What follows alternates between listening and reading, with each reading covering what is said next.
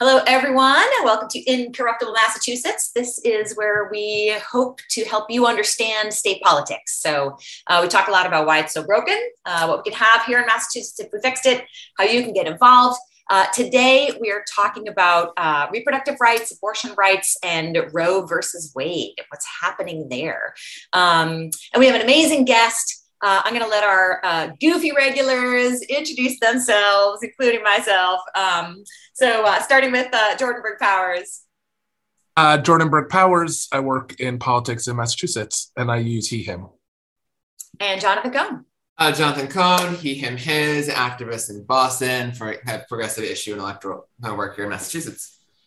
Anna Callahan, she, her, coming at you from Medford, vying for the goofiest, but we'll see. And we have an amazing guest today. We have Dr. Jennifer Childs-Roshak, who's an MD, and she's also the CEO and president of Planned Parenthood League of Massachusetts and the Planned Parenthood Advocacy Fund of Massachusetts, doing incredible work in this area. Thank you so much for being here. Thanks so much for having me. And I, my pronouns are she, hers, and I really appreciate the fact that that you guys normally have a much more local Massachusetts-based conversation. And this one really kind of hits the notes on what's happening out there beyond our borders a bit. So thank you for the opportunity to talk about abortion care. Oh man, we are, I would say excited about it. We're excited about the conversation, but like super depressing what's happening at the national level. Can you talk to us a little bit about what is happening right now with Roe versus Wade? Yeah, absolutely. And I think I just want to underscore, I'm a family doctor. I'm not a lawyer. So, I think, future conversations, you can dive a little bit more into the actual nitty gritty. But what's happening right now in our country is what we're expecting that the Supreme Court has decided to take up a case called Dobbs versus Jackson Women's Health Organization. And that case is asking the Supreme Court to opine on a 15-week ban. So the current decision with Roe v. Wade is abortion care is legal up to viability, and 15 weeks is well before viability, so earlier. And so the other piece of that case is they're asking the Supreme Court essentially to overturn Roe v. Wade.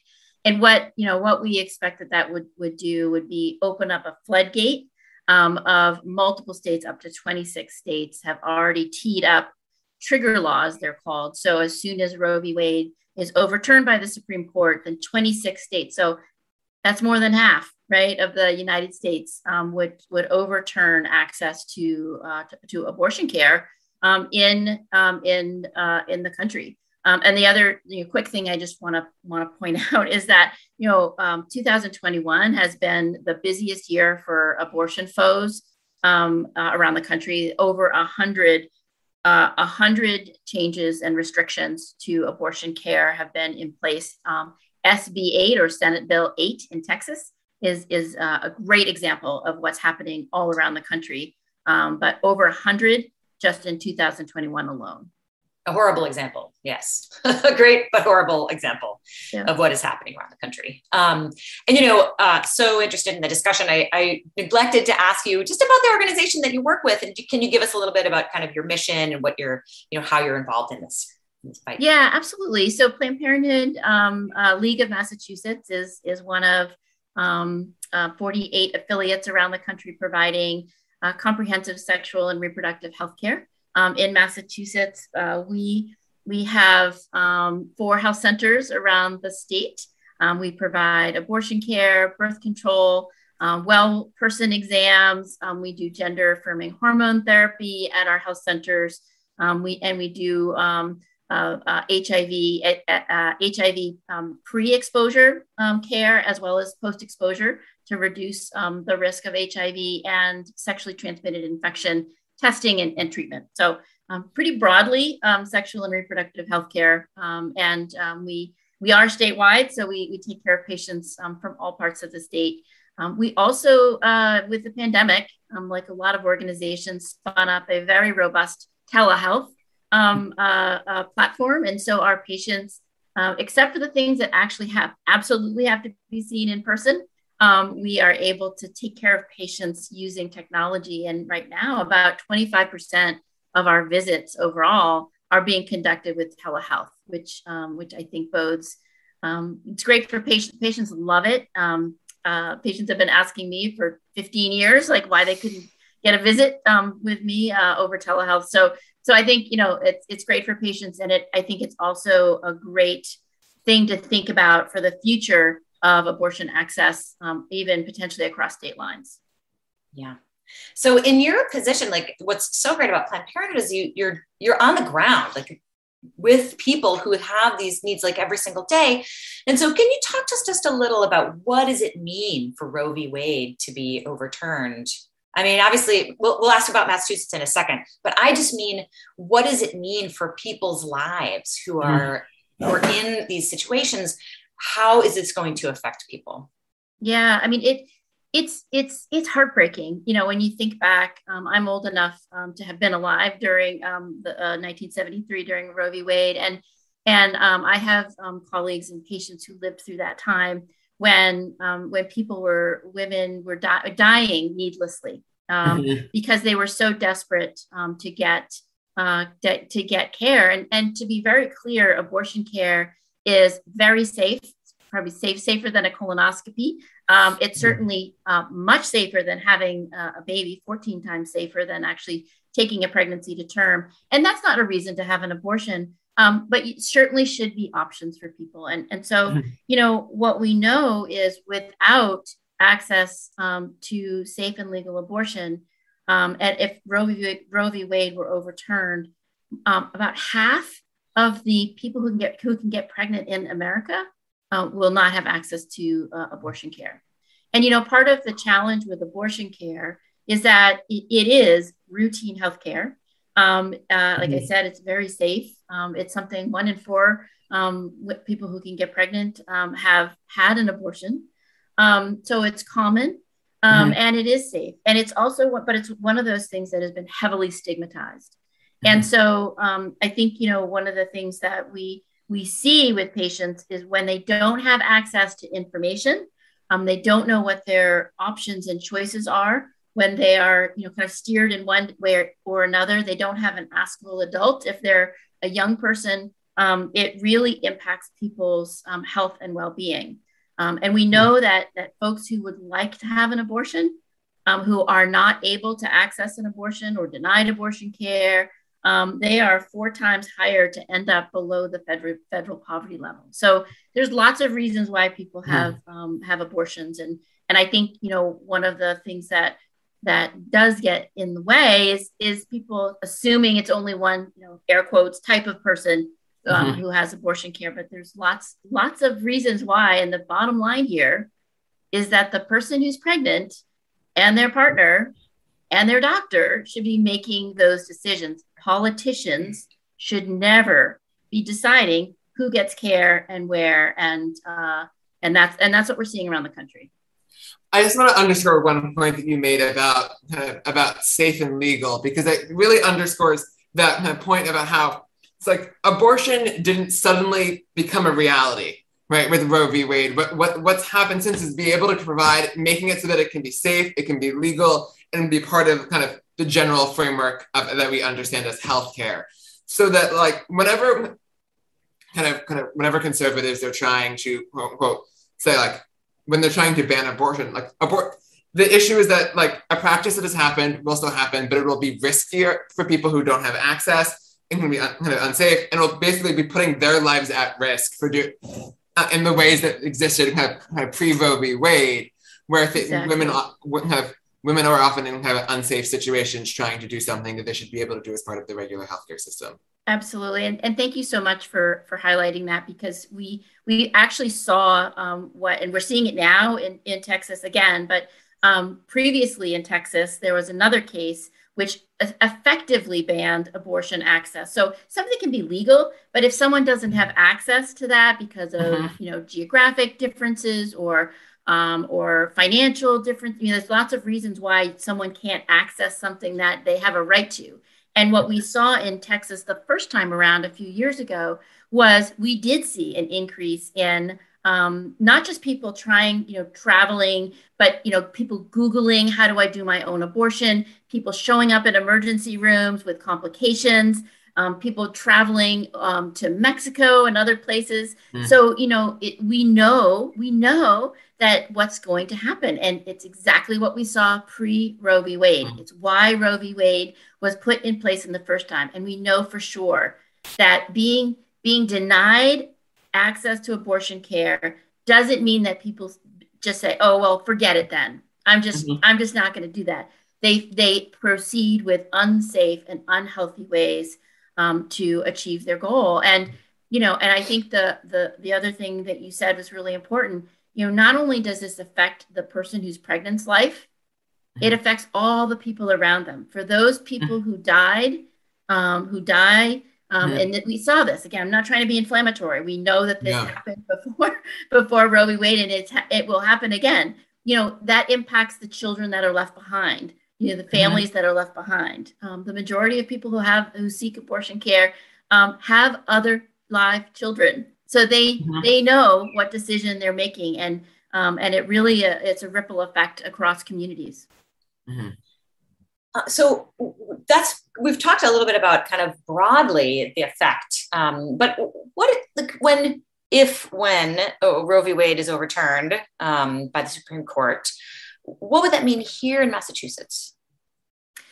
Yeah, so I mean that's something I am grateful for, and there's been a lot of work in Massachusetts over the last 10 years in particular to build a pro-reproductive rights legislature. To make sure that archaic laws, like laws that were still on the books that married women, needed permission from their husband to buy birth control, like things like that have been repealed. We've spent a lot of time making sure that birth control is accessible. We have really worked hard to try to get sex education passed. And this is all, in coalition work, right? This is not something that Planned Parenthood has done. We have not done this by ourselves. It certainly takes a village, but that I think the idea that and this was several years ago that the right to access abortion care is a constitutional right in the Massachusetts Constitution is really important to note. I think the other thing that's really important to note is that Massachusetts has for a very long time been a leader in understanding that healthcare is a right. And healthcare is critical, and a healthier population makes for a healthier state. And so for a very long time, making sure that people who are on MassHealth or the Medicaid equivalent in Massachusetts have the same access to the same healthcare services as including abortion care that other folks on other insurance has. So those are things that have been in place for quite a while in Massachusetts and will remain in place no matter what happens with Roe v. Wade. Yeah. One thing I'd be curious in terms of follow-up for that is what are things that, let's say, that under the condition that Roe v. Wade were to be overturned by the Supreme Court, how can Massachusetts kind of like as a state be helpful to, let's say, the other states in the country, kind of, let's say, like to individuals in those states, not the states cross states. Let's say in Texas or kind of, we were talking about before those kind of other states, like, is there kind of an outward facing role that's like something where a place like Massachusetts can do, given how so many of us often think of Massachusetts in that framework as well of its role in kind of the country as a whole?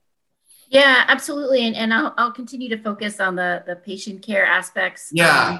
Because there's, I think there's a lot that can be done advocacy wise, but I think for us and for, Planned Parenthood around the country and for independent abortion providers as well, I think, the things that we can do are supporting patients financially.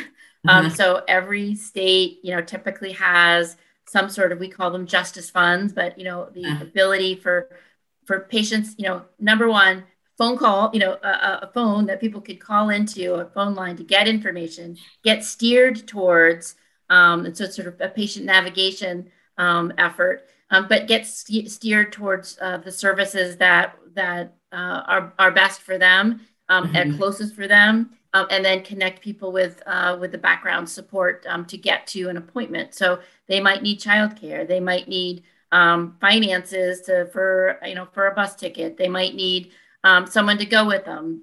So I think, those types of things that we can support patients no matter where we are. I think the other thing that is really important is figuring out how to continue to leverage technology. So, there are a couple of two different ways you can have an abortion. One is, actually there are three ways. One is a natural abortion that happens a lot. A third of pregnancies actually do end up in spontaneous miscarriage and spontaneous abortion. A medication abortion can occur up to about 10 weeks.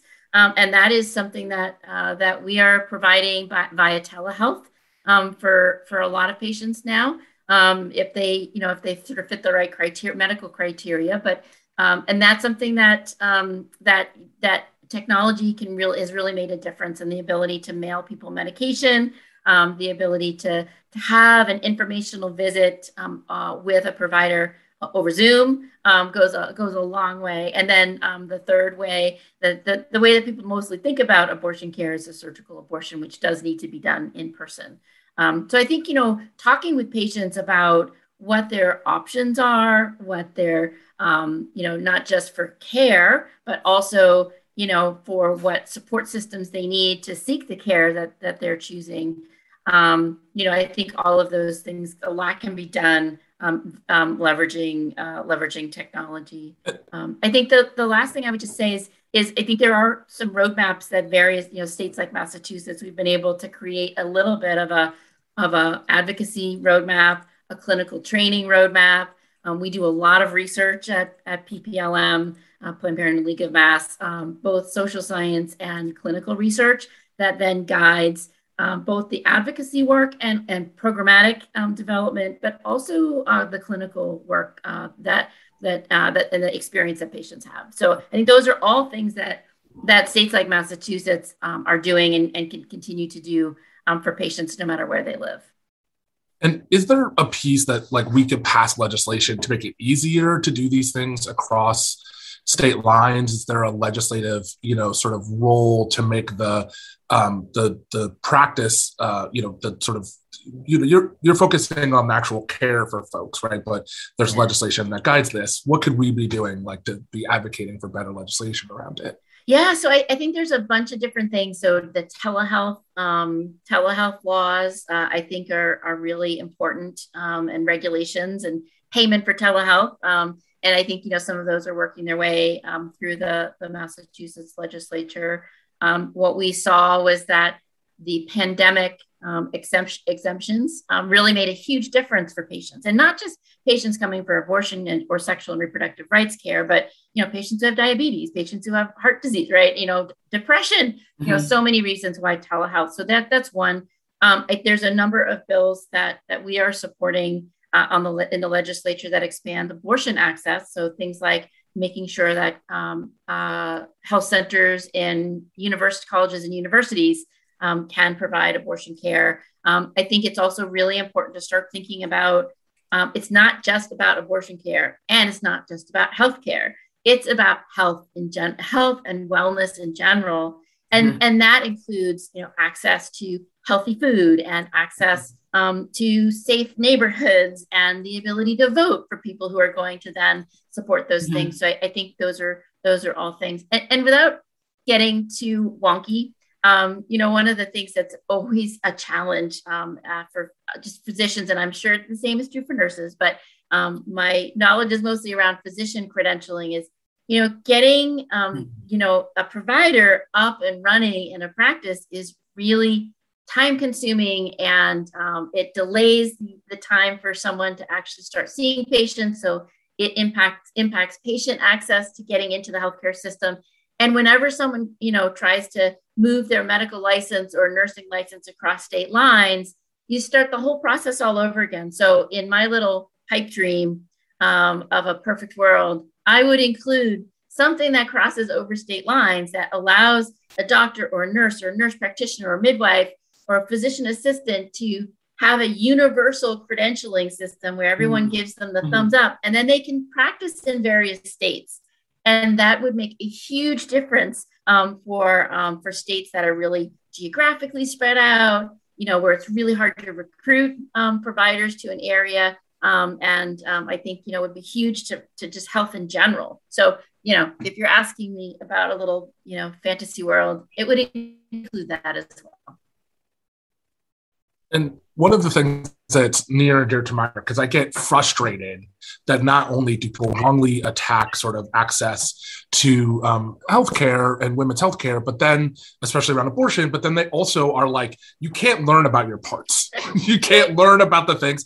You can't do anything to prevent, do the just sensical things to prevent to prevent people from having from having unwanted pregnancies. And I'll just say really quickly that, you know, I grew up at a time in the 90s where we had comprehensive sex education. And we saw that in my generation, people who had those years, abortions went down, sexual partners went down, like the things that they claim won't happen actually happened.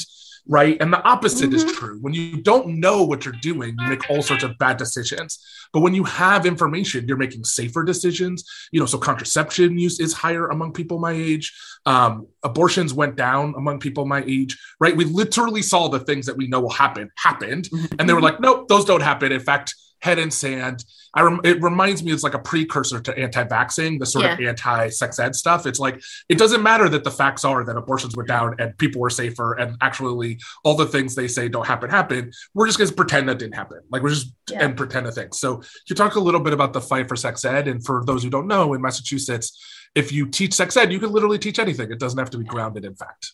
And that bill has been stuck there at the State House for a long time. Exactly.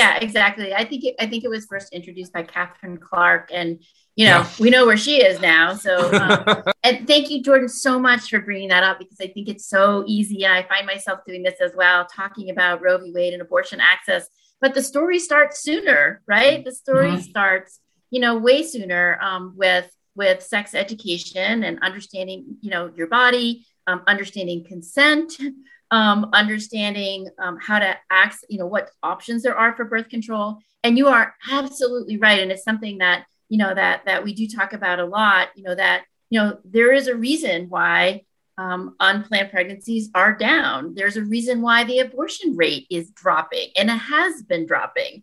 You know, we are all doing a much better job with sex education and birth control. And even that is a little bit on the, you know, I think certainly on the chopping block when Biden's predecessor was in office, it was clear that there was no priority setting around preventive care. And, you know, one of my favorite lines is if you're anti-abortion, then you should be all in on birth control and sex education.